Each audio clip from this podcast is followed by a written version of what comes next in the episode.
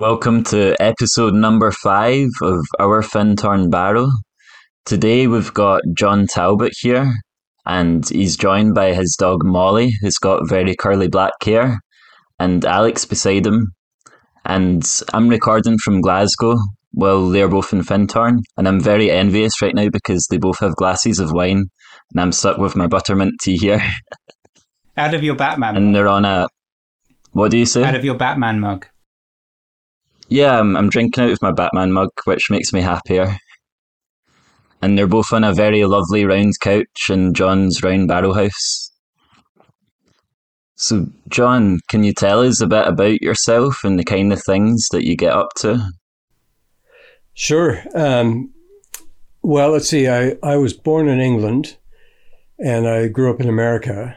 And when I was, and I came to visit Findhorn in 1978 the first time, and thought, right, I'm coming back. Uh, went home to pack up my stuff, but thought I better find out about getting a visa. And um, being a good little Findhorn acolyte, I was meditating and, um, you know, asking about being led to the right place. And, and uh, I got this sense that I should call the British Embassy and find out how hard it was going to be to get a visa to come back. And because my parents were both American, even though I was born in England. I thought I was American, and you know, I left when I was a year old. Anyway, um, when I called the embassy, then I had this chat with the lady there, and she says, "No, no, you, you know, Americans have to be on a tourist visa, and it takes a long. It's very di- complicated, difficult." And at the end of the conversation, about you know, 15 minutes into it, I asked her, "Oh, it does it matter that I've got an English birth certificate?" Oh, well, how did you get that? She said. Oh well, I was born there, and my but my parents they're Americans, and they were just visiting, and I was a year old when I left. So why didn't you say so? The Queen considers you a subject, and I'm like, she does. anyway, it, it was kind of one of those moments where you think, wow, there's a bit of a plan here, because um, my father was not supposed to be sent over to England. He was supposed to be sent to Korea to fight in the Korean War. But at the very last minute, they changed his orders and said, "No, we're going to send you to England." Um, and and so my mother could come with him at government expense, and they had this sort of two-year honeymoon in Europe. They had me, and then went back to the states, and but it gave me citizenship. So I thought, wow, I wanted to come back and live at Findhorn. That's a bit of a sign that maybe maybe it's the right move. So that was 1978, and I kind of never really looked back. Um, and right when I first came, there was uh, quite a big financial crisis, which might sound a bit familiar, given that we're having quite a big financial crisis at the moment. Um, and everybody was kind of leaving and uh, asking me why was I coming. You know, it's, places falling apart, it's bankrupt, blah blah blah. But it was also right around the time David Spangler was uh, talking about building planetary villages uh, the idea of, of, a, of a kind of uh, a place grounded in, in its local ecology, as a village often is, uh, but with a planetary consciousness and awareness of this new way of seeing life that, that uh, the community kind of was um, pioneering back in the 70s, 60s, and 70s. And I got quite excited about the idea, and everybody else did too, uh, because it sort of gave us a real reason to keep going. Um, namely to sort of uh, to express in the built environment the whole idea of co- creation and cooperation with nature, which of course is one of our fundamental things uh, that the community was founded on. Um, but w- when you looked at how we were actually living, cheek by jowl, as Peter would say, um, in these tin boxes in the north of Scotland all through winter, it wasn't exactly living in harmony with nature. I mean, it was it was unhealthy. It was freezing. It was um, they were moldy in the wintertime. You know, so how do we create the built environment in this way that co-creates with nature and that um, meets our human needs, but also enhances and um, yeah co-creates um, with the natural world. So that was a big idea. And it was the thing that really launched us into buying the caravan park. So we had to, we were renting it before then, you know, very much a transient uh, community. And that um, inspiration of like, oh, we could express co-creation with nature in the built environment, which which what led us to launch the Caravan Park Appeal, uh, which started in the end of '82 and then all through '83 and '84. We raised uh, nearly 400,000 pounds to um, to buy the caravan park and to be able to build the eco village, as it's now called. Um, and that I realized was the reason why I was here. That my I was trained as an engineer, but didn't really feel like an engineer. Like, um, but doing it in the context of what Findhorn represented to the world, and finding that pathway to what we now call sustainability, but we, I don't even think the word was invented in the early '80s. um, hmm. But you know, it was more like ecological living um, and and more healthy living too. So that's really what my main focus has been the whole. Uh, I've now lived here on and off for 27 years. Um, the first stint was around 25 years, and um, we left for a year um, in the, at the end of 2003 to go to Australia, where my wife is from, and then uh, 18 years later we came back.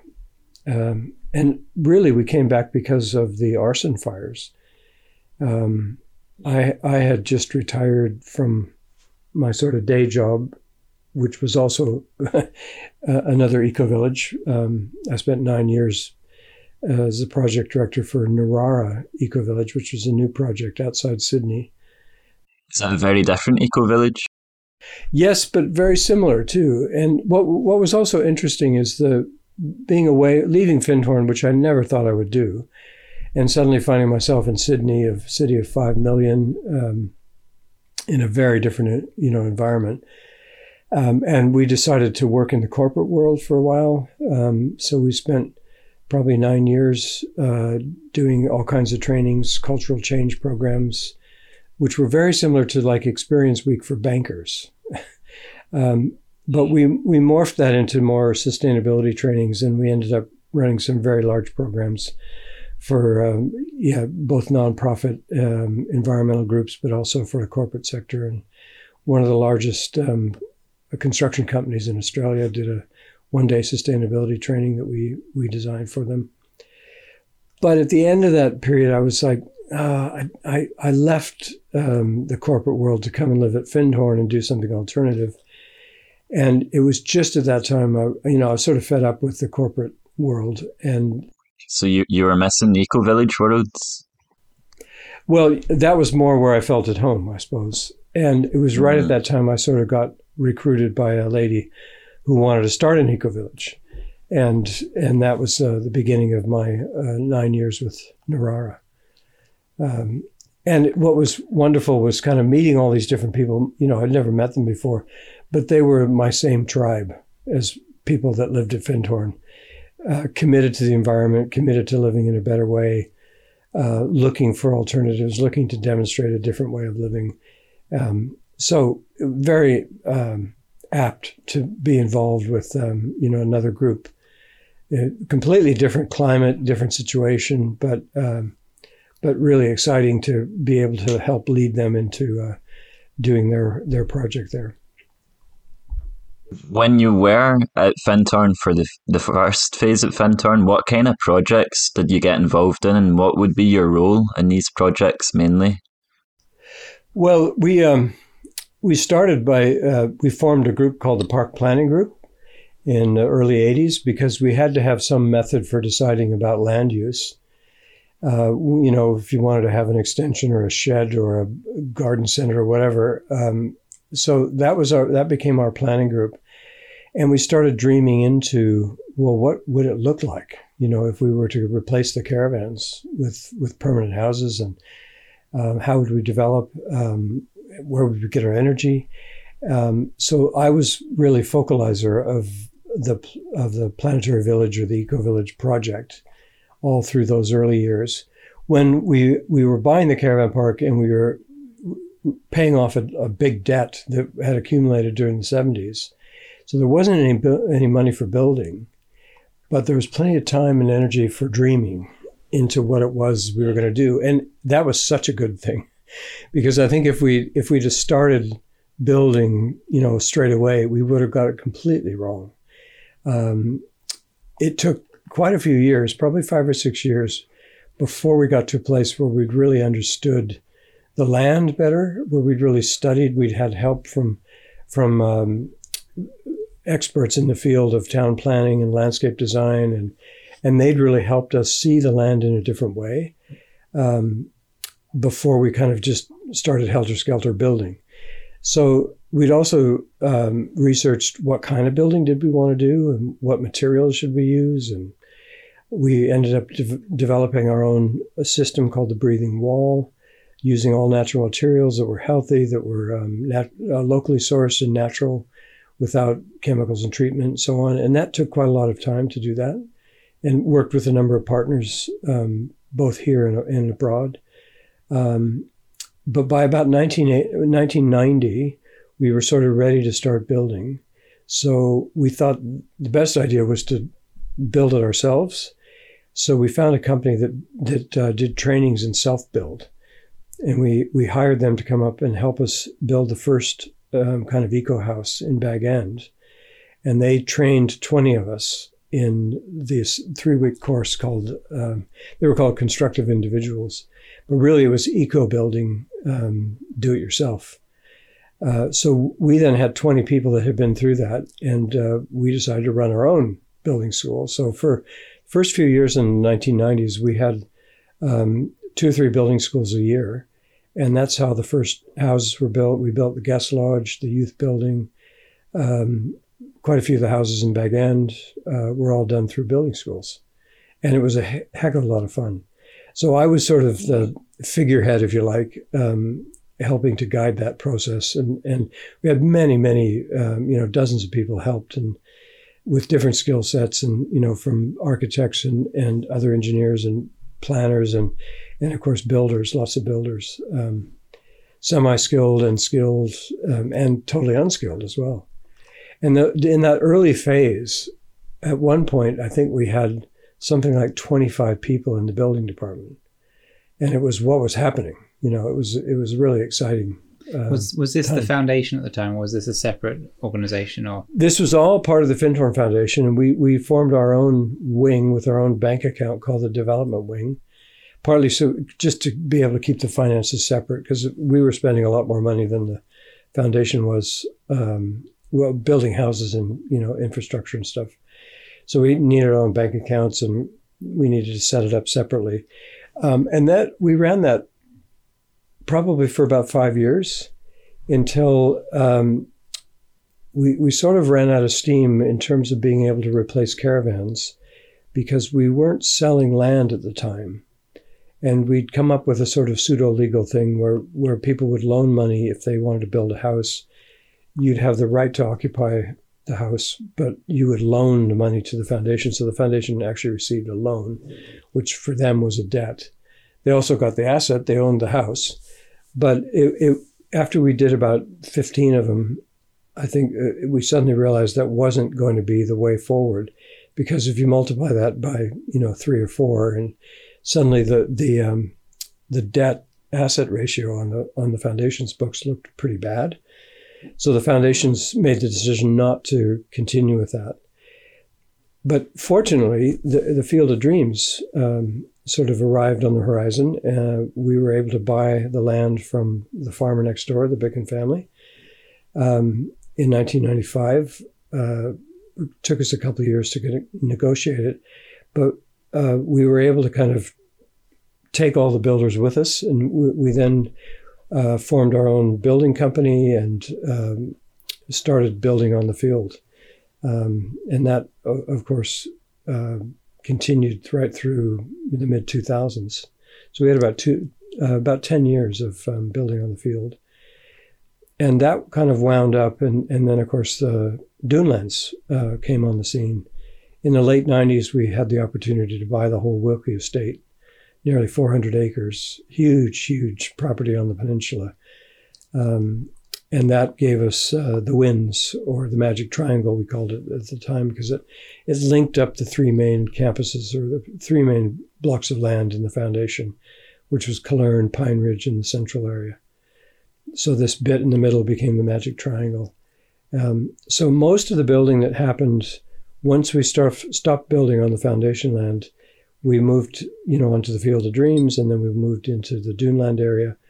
Um, and we're now, funny enough, coming back to um, the foundation land and looking this year at, at developing um, more of Pine Ridge in the central area um, and, and really hoping to finish off uh, the land that we've got available for development. The fact that a lot of this work started in the 80s and was really taken off in the 90s, like to me, that sounds really far ahead of its time because when you look at a lot of places right now, like Germany, I mean, as far as I understand it, in Germany, they have to build to certain eco specs, certain sustainable specs. Whereas um, back then, you were doing this when no one was really thinking about it so much. So I wonder if you've seen a ripple effect from Findhorn in particular to the wider world with all of this. Yeah, definitely. Um, and you're absolutely right. When we started looking at what, what should we build here and how would it really reflect our values, um, you know, and, and really looking at more of the technical stuff.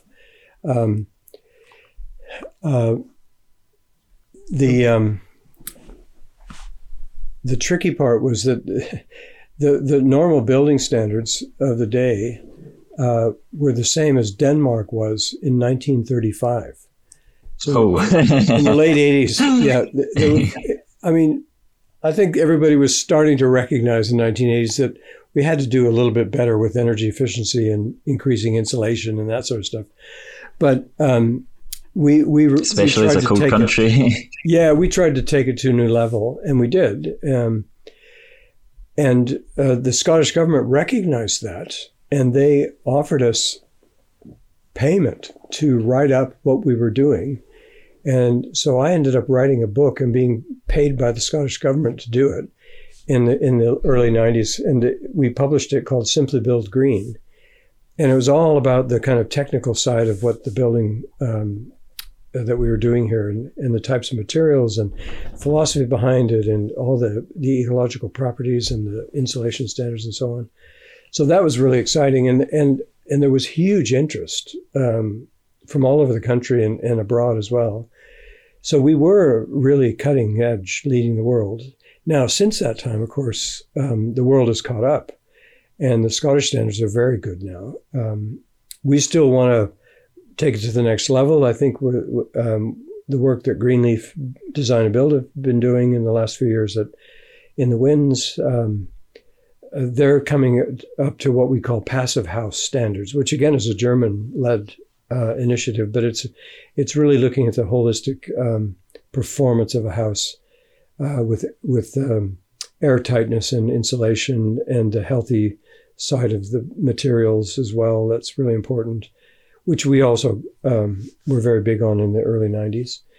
Um, and a lot more companies are, bu- are designing and building products that meet those sorts of standards now. So we had to look far afield um, to get the types of materials that reflected what we were trying to achieve with no toxic chemicals, without VOCs, um, so that we were creating this healthy indoor climate where we spend a lot of our time. So it's important that the air that we breathe inside houses is as healthy as outdoor air, right? So um, many of the materials came from Scandinavia or Germany. Um, we had a German installation company that told us about um, building biology or uh, baubiology, which is a movement in Germany um, about healthy building products. So we got onto that using uh, different t- types of wood treatment that were healthy and so all of that is come a long way, and a lot more companies are doing that and eliminating, you know, toxic glues and things like that that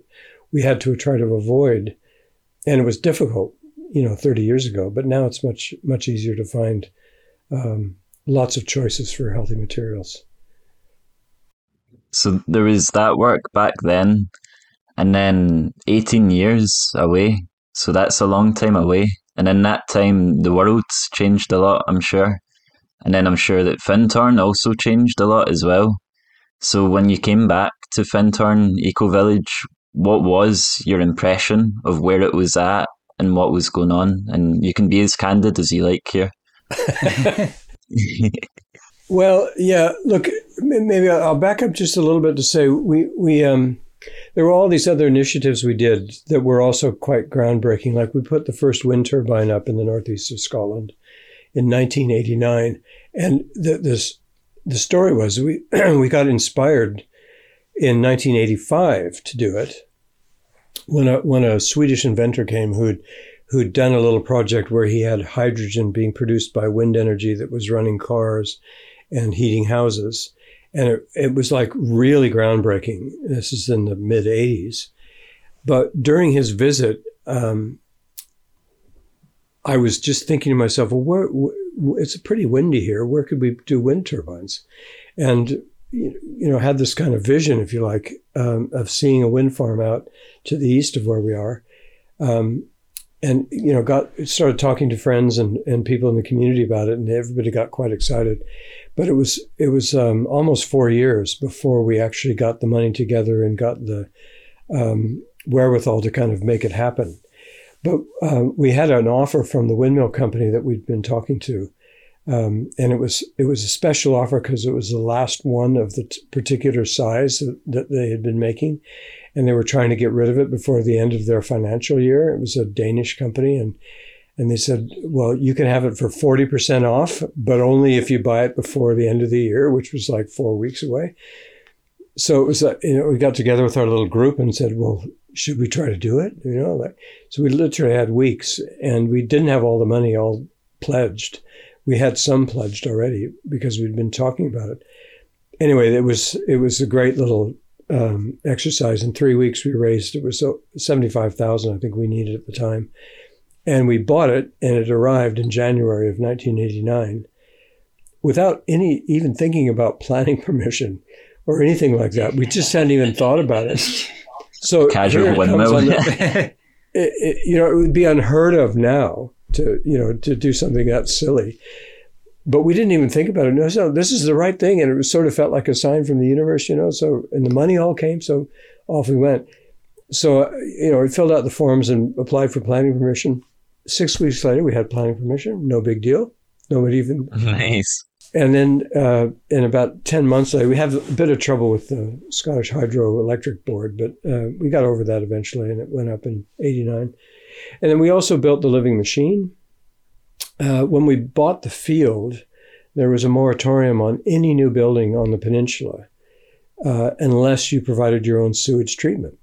And of course, we had Michael Shaw, who's uh, you know, a wastewater treatment expert.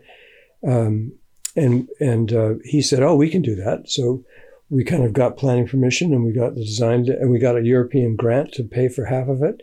And we built the living machine in 1995, and we could then we then had permission to build houses. Um, so all of those things made for a really interesting story, you know, between the energy, between um, uh, the living machine, between the eco houses, um, all of that was really compelling. And we, we, we ran a, a very large conference in 95 called Eco Villages and Sustainable Communities Models for 21st Century Living. It's still the largest event we've ever run here because we had over 420 participants and we turned away 350 people who wanted to come, but we didn't have any place to put them and the hall wasn't big enough. Um, but even then, we had video um, uh, videos of the of the actual talks for all the community members who wanted to come but couldn't because the hall wasn't big enough to hold them. So we had a, um, a setup at Cluny. This is 1995, almost kind of before the internet. So this is really high tech stuff in those days. Um, you know, with Zoom now, nobody thinks anything about it. And there'll be a thousand people on a Zoom call, but but in those days it was quite quite a big thing. So that was really exciting, and that was our first um, uh, kind of connection with the United Nations. They they sent a representative who was a keynote speaker, and then we developed the relationship with them over a couple of years and and sponsored uh, May East to help um, solidify the relationship. And then we got official recognition in the end of the 90s um, as an official NGO. Um, and it was because of the Eco Village work that was aligning with the Sustainable Development Goals of the UN and kind of demonstrating the kind of projects that they wanted to, to see happen. So since that time, we've also been a UN training center here through uh, UNITAR, the um, CIFAL Findhorn, uh, operated for about 10 years and, and then became CIFAL Scotland. Um, so a lot of things, you know, we got out on the world stage and we're still looked to, to from many, many um, parts of the world to be the leader in in the in the move towards you know decarbonization, towards sustainable living, towards regenerative culture and society that we all know we need to do now. Um, and the most recent thing was all, all on the back of that. I mean, we've also won a couple of UN Best Practice Awards for, for sustainable settlements through Habitat. Um, and, but last year, when the sixth um, assessment of the uh, Intergovernmental Panel on Climate Change, the IPCC, and that's the preeminent body uh, looking at climate change, several thousand scientists and engineers looking at um, you know the state of the planet and what do we need to do in order to avoid catastrophic climate change. We are on the cover.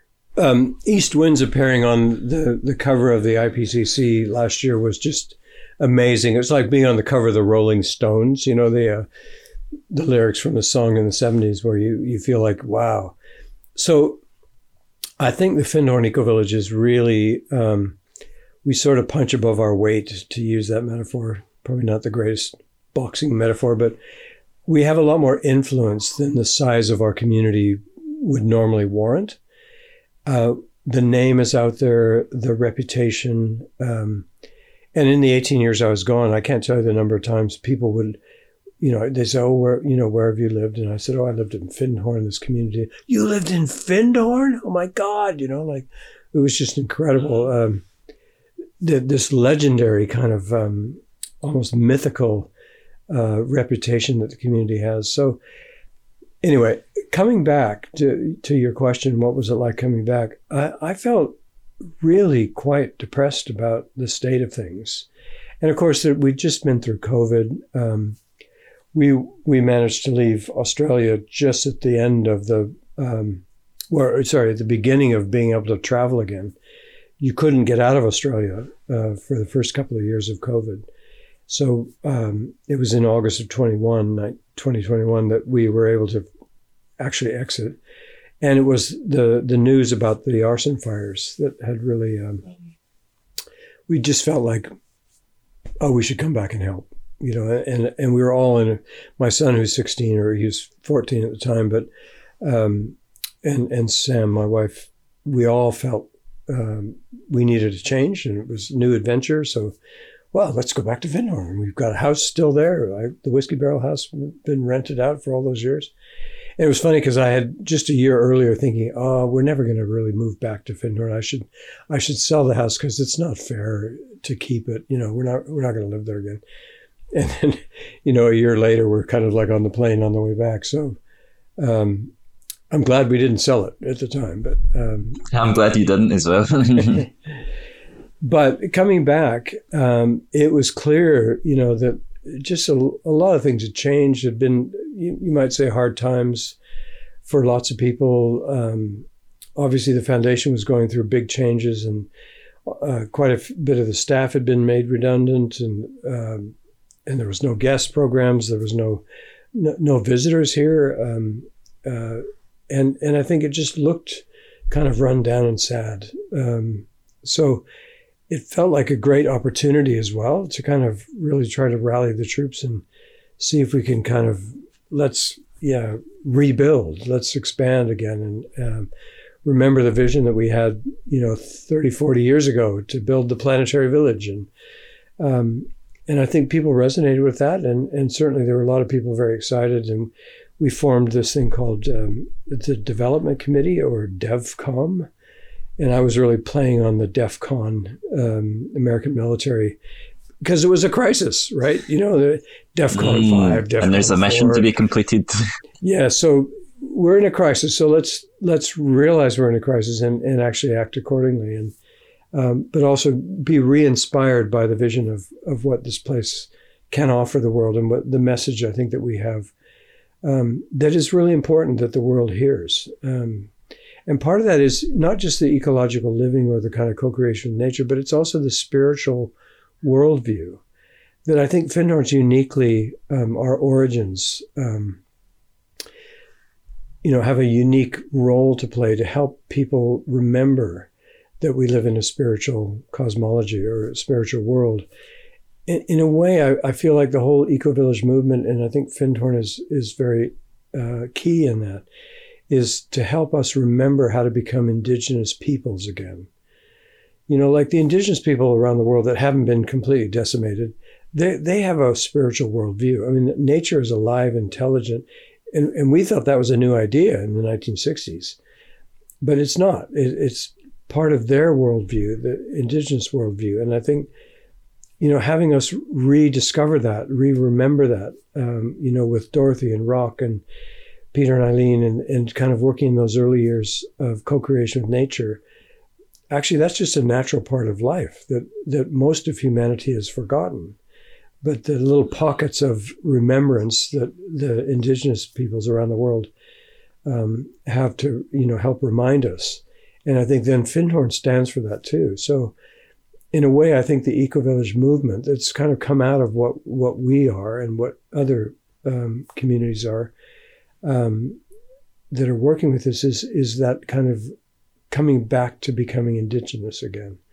So that we have respect and understanding and appreciation of the natural world around us. And and we're not just this you know kind of destructive species that is just wreaking havoc on the planet um, which is what we're doing collectively at the moment Love that idea about becoming indigenous again because when we look at the traditions from most places in the planet, from the Shinto in Japan to the Celts in Scotland to Native American traditions to Africa, you know, most people talked about the aliveness of nature and ideas like the co creation of nature in these oral traditions. So, in a way, by like um, the eco village movement trying to bring humanity forwards, is going back in a positive way in a sense too. It's respecting tradition and bringing back to life what, what was originally our connection a lot of the architecture of the traditional buildings is based on the span of a timber that you can find in the forest. That's either a tree's fallen down or one that you could cut. Um, and it is also very quite human scale as well. Uh, so there is a sort of natural um, looking around at what has nature provided you. Well, there's stone and there's uh, timber and there's um, you know sand and uh, you know, other, straw. We've also built in straw bale as well. Uh, so some of those traditions go back, you know, as you say, hundreds of years, and, and um, it's quite nice to think. Uh, well, and funny, funny enough, and this is only people that understand Findhorn will appreciate this. But I myself was conceived in a caravan. And my first house on the planet was a eco house that was 450 years old in the county of Wiltshire in, in England. Mm. It was a wattle and daub thatched roof cottage made of completely natural local materials. Uh, and in a way, it's meant to be from the start. we're, we're trying to mimic what was going on 500 years ago, you know. Um, and, and, my my parents lived were given a, um, a military caravan when they first arrived. I don't really know if I was conceived there, but I'm guessing anyway, um, yeah, but uh, there there's so many examples in throughout. Uh, well, a lot in England more than Scotland, I think, because the uh, there's a, a, longer tradition of building with natural materials in England that that are still there. Um, I mean, examples in Scotland too, but but uh, in England, the, the the little thatched roof cottages, um, you know, are pretty pretty eco aware and you know, were cheap to build and they were all local and they were natural. They didn't have any toxic glues or, uh, you know, formaldehyde or, or um, nasty paints and solvents and all that kind of stuff that um, some of the modern stuff has. So, yeah, it's sort of it's using the best of our kind of um, modern technology, but also looking to the past to what's available that nature's provided us that that doesn't have a lot of processing and is it low embodied carbon, and all that sort of stuff. Um, Roger Doudna Dr. Doudna, our resident philosopher, he was looking for a plunge pool back in the in the mid '80s, and um, went up to the cooperage in Craigellachie. Was looking kind of for an eight foot diameter plunge pool to go with the sauna and station house, and they said, "Oh, we've got these big vats, six meter diameter vats, and they're taking up space. We're trying to get rid of them. You people at Findhorn, you could do something interesting with those." And he started thinking about it, and he thought, "Wow, maybe I could build a house out of one." And wouldn't that be cool? Live in a whiskey barrel. So he kind of, you know, got completely possessed by the idea and started talking to, you know, a bunch of us around the community. And, and we had a whole series of community meetings with, you know, a couple of hundred people at each one. But in the end, we agreed to go ahead with the whiskey barrel cluster. That was back in 1985. Um, and it, it you know so we raised some money we bought the vats off the the cooperage and we stored them and there used to be a barn at Cullerne and they were in there for years um, and and we we an architect drew up the plans who happened to be living here for Roger and put them into council council approved them believe it or not you know whiskey barrels and um, and then we started building you know and so um, and and that's almost like how every project has gone that I've been involved with we never had the money. Um, we had the inspiration, and often we had to wait for the right time. Like like the windmill is a good example. We got the inspiration, we all got excited about it, but then we waited four years until that kind of sale price of the wind turbine arrived, and that was the sign it was the right time to go. And then it all came together. Buying the field, uh, the Wilkie estate with 400 acres I saw in the early 80s that that was like this amazing piece of land that joined up all the other bits of land that we currently owned. But at the time, it was completely not available. So I waited for 17 years until the opportunity arose for us to make an offer on it. And the people offered it, the owners offered it to us without putting it on the open market because they were inspired by what we were doing here with the Eco Village and they thought you should have this. So they, they offered it to us for 180,000 or we agreed on that that was the, the price that they they were happy with and we, we felt we could try to raise and we, they gave us six months to raise the funds uh, we got to five months and we only had a 100 and no we only had 65,000 and I thought well we're not going to make it um, but we tried you know okay got a month ago. And then a friend called up and said, "Oh, I've got someone who's interested. Um, would you have time to talk to her?" And I said, "Yeah, sure, send her over." Um, so we had a cup of tea, and I told her, you know, kind of the vision. And she said, "Well, how much do you need?" And I said, "Well, we still need one hundred fifteen thousand, and we, we've only got a month to go. It doesn't look like we're going to make it." And she said, "No, I can do that." So that's a good friend to have. so, and I'd never met her before but she got inspired. And oh. it's like there's so many manifestation stories about, you know, it was the right time. So we had the money. We set up Duneland Limited. We made the offer. We transferred the money. We owned the land. Boom, done.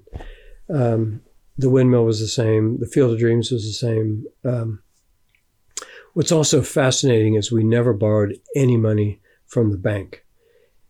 All the money that was raised all came from community members in different forms and shapes.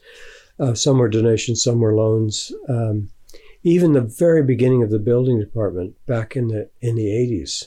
So we've been talking about the planetary village back, in, you know, uh, waiting to kind of pay off the debt to have money to be able to build houses.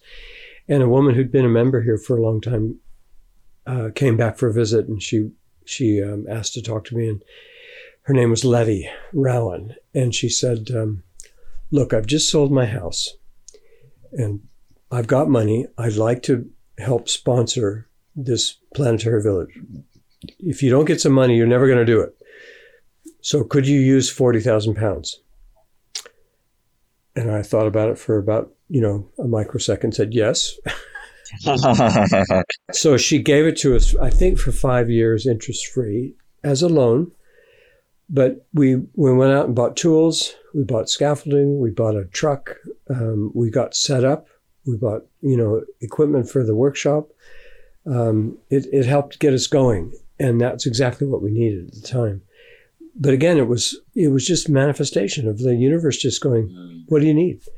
Um, we had another story, the Centini Studios, with these 14 terraced houses on the field. They were the last thing that um, my partner Simon Richards and I uh, did as a project on the Field of Dreams. Um, and we know we needed smaller units. We needed we needed more affordable units, so we designed these 14 terraces. But it took quite a lot of money to be able to build them. And a guy walked in through the door and said, "You know, my father's just died. I really love what you're doing here. Could I loan you 400,000 pounds?" Uh, and that's that was our working capital to be able to build the Centini Studios, and we called them Centini because his name was Centini. you know what I mean? Of like there was just amazing things happened to make all these things possible, and so many, you know, many, many um, hundreds of people that worked on it, but many people were, played critical roles, and you know, it was really you feel like there's it's the universe is supporting us going forward. Um, the most recent example happened last year when Cullerne House was on the market, which of course had been owned for many decades by the foundation. And the last financial crisis 20 years ago, or, or the one that happened 20 years ago, um, they sold the house to a member, um, Marion Leigh, who, who ran Findhorn Flower Essences.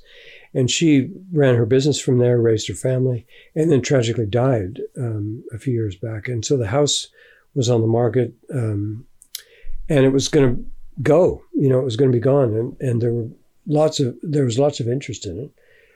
So I kind of felt a tap on the shoulder to say it's too important. This is right in the middle of the community. It's right in the middle of Cullerne Gardens. It's too important to just let it go to some random stranger.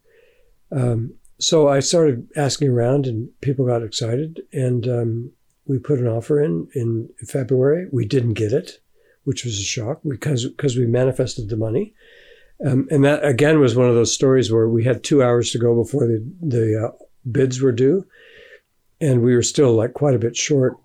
I think almost two hundred thousand short, and uh, someone rang up who, who'd already pledged some money and said, "Well." how much do you need? And I said, oh, another 130,000 or something. And they said, yeah, we can do that. So we put the offer and then didn't get it. And, and it was devastating. And I was like completely shocked. What? This is one of the best manifestations ever. But uh, a few people rang me up to say, don't, don't be disheartened. It's going to come back. I said, yeah, right. Anyway, two months later, the agent calls up and says, oh, the sale's fallen through. Do you want to make an offer? So we we did, and and then uh, the the warm up round we had 23 people. The final round we had 49 investors, who raised we raised 820,000 in the first three weeks of May, and we bought it for 700,000. But we needed extra money for taxes and everything, you know, other stuff, and some working capital. So, but again, that was just like amazing like I was totally shocked that, that that many people would put that much money in, and we've secured it, and now we have two years to figure out what to do with it. but never mind. You know, it's like I think there's um, there's magic in the field. Uh, when when a project or a, you know an idea is ripe, um, and if you're listening and paying attention, the universe responds. And so, you know, whether it's the dozens of people that I've seen build their dream house, whether it's in the field or in in the Whins or or on the foundation land, um, where they didn't have the money or they didn't you know didn't seem to be possible, and yet they knew this was the right thing for them, and the money came and and the project happened. Um, Something else has felt very timely recently. Um, so with you being back, you've been leading the Just Transition Fund. So that's money coming from the Scottish government. And as far as I understand, you're just finishing the first round of funding now. Can you tell us a bit about what the Just Transition Fund is and how important you think it is? Yeah, look, that, that's a really exciting story as well. Um, and what the Just Transition Fund is about is transitioning from fossil fuel to renewables and a bright green future. And the Scottish government's recognizing that there's a huge number of people that have been employed in the fossil fuel industry, particularly in Aberdeenshire, um, where the North Sea gas was um, discovered, North Sea oil, um, in the, in the 1970s, and um, still is going on, but is winding down. And so, what's going to happen to those people? That you know, their their livelihoods are all tied up with fossil fuels, but the recognition, well, well firstly, the the oil and gas is running out, but also we can't continue to use oil and gas. How do we transition in a just and fair way into a renewable future? So they've created a fund of um, it's 50 million pounds a year for 10 years, so half a billion pounds, to help transition the people in Aberdeenshire and Moray into uh, more sustainable livelihoods.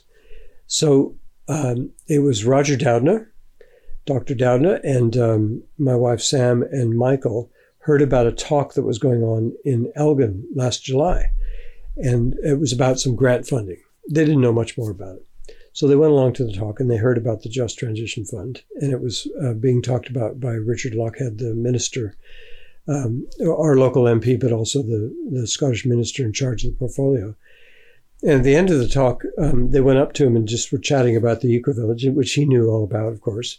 And they said, Well, do you think we should apply? And he said, Yes, absolutely. But you have to put your application in by next Friday. It was like literally a week away or eight days or something. And God. So we all, you know, they came back and then rallied a bunch of us and, and you know, managed to put together um, a proposal to go in for funding. And we thought it would really just be um, an expression of interest and that they'd maybe come back and ask us questions or maybe knock some of the things away. But they didn't. Um, at the beginning of September, we heard, yeah, you've been successful.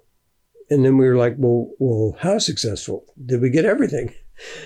And they wouldn't tell us because the queen died. Um, and they waited two months uh, before they didn't want any kind of good news going out while while we're in the mourning period and all that. But by the end of um, October, we sort of knew we'd got the whole thing, everything we'd asked for, 227,000 for four projects um, to expand our, our food production, organic food production, um, to do an ambient loop heating district heating scheme using the um, water from aquifer, so ambient water at sort of 10 degrees, to get rid of all the fossil fuel that we've got in the park all of the LPG, and there's even some oil burners that are still here, um, and replace them with heat pumps that were uh, using ground sourced uh, water, which are much more efficient than air source heat pumps. Um, and then increasing our microgrid because there's a lot of elect- electric load from the new heat pumps that would be going onto the grid. So, how do we strengthen that? And then, how do we also generate more electricity to provide for that extra load? And there's also extra load from more houses that we want to build, um, and also electric car charging. Um, so the transition away from fossil fuel cars to electric vehicles. We don't have any charge points, or we have very few. We've got a couple for Moray Car Share. So all of that was about how do we fix the microgrid and and make sure that's um, really up to speed, and that we're able to manage it in a really smart way using the best of uh, AI and computer technology. Um, and then the third project was was looking at more affordable forms of housing, and we had um, put a grant proposal in to look at building what they call nature houses, which is building um, livable units inside a big greenhouse. And so we put in for that. That was our fourth project. So all those four projects got fully funded. Um, and we had 227,000 that we had to spend between uh, the beginning uh, week of November and the end of March. And we have managed to do it. Um, we have employed something like over 60 people in the process, and Callum was. Uh, yeah, myself included, yeah. Resident photographer. Yeah, and, and and part of that part of the work you did was was documenting in, in visual form all these old plans that had got lost and were stuffed away in different places and and then digitizing a lot of the information that was really important to be saved and collected and brought forward. Um, but yeah, many many different things. Looking at the electric vehicles, looking at um, the smart grid technology, looking at uh, maybe putting up a fourth wind turbine to to increase the renewable energy, energy generation that we've got, looking at a solar farm uh, that AES might be able to build for us, our own solar company, you know, founded in the late 70s, still going strong. Um, yeah, maybe some battery storage uh, where we can uh, avoid exporting when we've got extra energy, but we're not using it. Um, yeah, a lot of really interesting stuff. And and I feel, and I think those of us worked on project, um, that this is the kind of thing that the whole world needs to go towards. And this is an opportunity to us, like we had 30 years ago with the breathing wall and the um, living machine and the wind turbine, that we can actually then go back to that leadership position um, of showing the world how you can do this smart technology and and uh, and be 100% decarbonized. And that uh, that's the other project that's been going on this year, the Carbon Neutral 2030, that we we we ran it through um, the Park Eco Village Trust.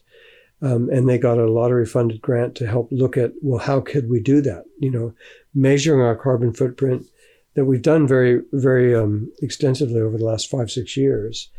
Um, but how could we then reduce it to nothing by 2030 um, and this Just Transition Fund is suddenly give us given us the the projects um, to show us the technology that we need to um, embody to to be able to actually reach the goal. So it's a pretty exciting moment, um, and it is completely possible, and and we could be again showing the world um, how you can actually do this. Mm, to be well ahead of the curve again. Yeah, this mm. even looking at the ambient loop, we've we've employed um, through the grant funding, we've been able to employ some really great experts um, in this in these fields of smart grid technology. Um, we've got the University of Strathclyde helping us to do computer modeling of our grid to make sure that we can manage it and what parts of the grid might we need to upgrade or uh, put a battery store in or do you know do, do different kinds of um, adaptations in order to do this. Um, but we would be the first really completely 100% decarbonized community in the UK, maybe even in Europe. I'm not sure, but um, so that that kind of inspiration and excitement is what's been behind the Just Transition Fund, and um, and it's not just about making Findhorn nice and carbon neutral and comfortable for all the so we can all kind of you know be proud of ourselves, but but it's actually showing other communities how they can do the same thing. Because it's where the world has to go. Exactly. It's where the world has to go. And that's what we're trying to show the you know what we can do. If we can do it with our kind of like haphazard, sort of pretty unorganized in some ways um, community, uh, if we can do it, then anybody can do it. You think this is a really great example of technology bringing us into greater harmony with nature rather than destroying nature? And of course, I mean, even in the mainstream education system in Scotland and other places, we're being told about the danger that we're in as a species. And, you know, for you to have been involved in all of this for many decades, I feel that you must have real drive, real passion about the bigger picture of where Findhorn connects into all of this. And Findhorn's going in a really good direction. But in the bigger picture, so you've been to many eco villages around the planet, you've been connected to these places, you've seen the eco village movement. Do you feel that humanity will move closer to eco village style living? Do you think that we'll get there to where we have to go as a species? Well, I, you know, on one level, all bets are off, but I, I'm pretty much an optimist, um, and I think very early on in the early days of Findhorn, there was lots of channelings that people were doing, and, and David Spangler was uh, channeling a, a, a being he called limitless love and truth, and and and it really impressed me. I heard some of the original tapes, you know, with, with him uh, doing this channeling, Uh, but one of the things that struck me was uh, the notion that really put your energy into building the new. Don't try to fix the old or to fight against the old or to um, try to, you know, like if you think of the metaphor of a huge oil tanker or whatever, or a huge um, juggernaut that's headed in a certain direction, the amount of energy it takes to try to change the direction of things. For me, it, it made a lot more sense to no, I want to, I want to actually build the new stuff and show that you can do it. And by demonstration, get people excited about what's possible rather than um, protesting against, you know, the environmental destruction. And people have to do that. I just knew for myself that wasn't where my energy was. You know, that wasn't my inspiration. It was more like, no, I want to see how this new stuff can work and see if we can build mm. it, see if we can make it happen. You know, like, um, can we really live in ecological whiskey barrels? Um, and yes, we can, you know, and, and if you don't believe me, we'll come and look. yeah, I'm seeing it right now with my own very eyes and look very cozy. Exactly. And I think, I think that uh, there was another quote by Albert Schweitzer, um, uh, is attributed to him anyway. There's, there's three ways to get people to change. The first is by demonstration. The second is by demonstration. And the third is by demonstration. You know, like, and I think if you can mm, show people um, that it's possible, and also that actually it's really fun. Um, it's playful. It's exciting. It's um, it's innovative. It, it's uh, imaginative. Like it engages with with a different part of ourselves um, that becomes really compelling. Uh, doing it that way, rather than yeah, the the kind of fighting against the old or you know against the corporate world or whatever. And actually, you just show them it's there's a there's a really interesting, better way. And and I find, you know, my own experience of the quality of life of living in Findhorn, li- living in an eco village, living at Narara, it's like you have a higher quality of life. You don't need as much money. You don't have to have the material possessions. You've got a comfortable lifestyle. You've got friends and social fabric and people and community. You feel like you belong. You feel like you're doing something for the planet, not just for me and I feel better about myself and about what I'm doing if I feel like it's not just for me and for my immediate family, that I'm actually contributing something to helping the world see that there could be a better way to live. Um, I mean, just the, the, number of amazing events that we've had in the Universal Hall over the years, you know, that, um, and, and also community meetings and community events and community initiatives that where you work with other people and you you feel like you're part of something bigger. I mean, that social, spiritual side is what, in, in some ways, is more um, compelling in terms of, a, of, a, of enjoyment of life and, and fulfillment, you might say, than having a nice house or a nice car or a good job or making lots of money or having all the mod cons. Um, you know, it's like you, need a physical place to live. You need to have adequate housing and, and hopefully comfortable and warm and, and ecological. Um, but it, it, that's not enough by itself. You know, you have to have more of that. Uh, you have to have the social infrastructure, the, the, the culture, the community, the sense of belonging and purpose. Um, and I suppose purpose is much more about the spiritual dimensions. And I, I haven't mentioned that, but that model that we came up with in the 1980s when we didn't have any money to build so we were kind of dreaming into, well, what is it that this is about? What is a, a planetary village or an eco village? And we came up with this four quadrants. Um, and we've got a lovely diagram that a young uh, architecture student illustrated for us. But it was really um, the ecological, of course, really important quadrant, which is, you know, housing, food, shelter, water, uh, energy, um, all of the kind of physical needs.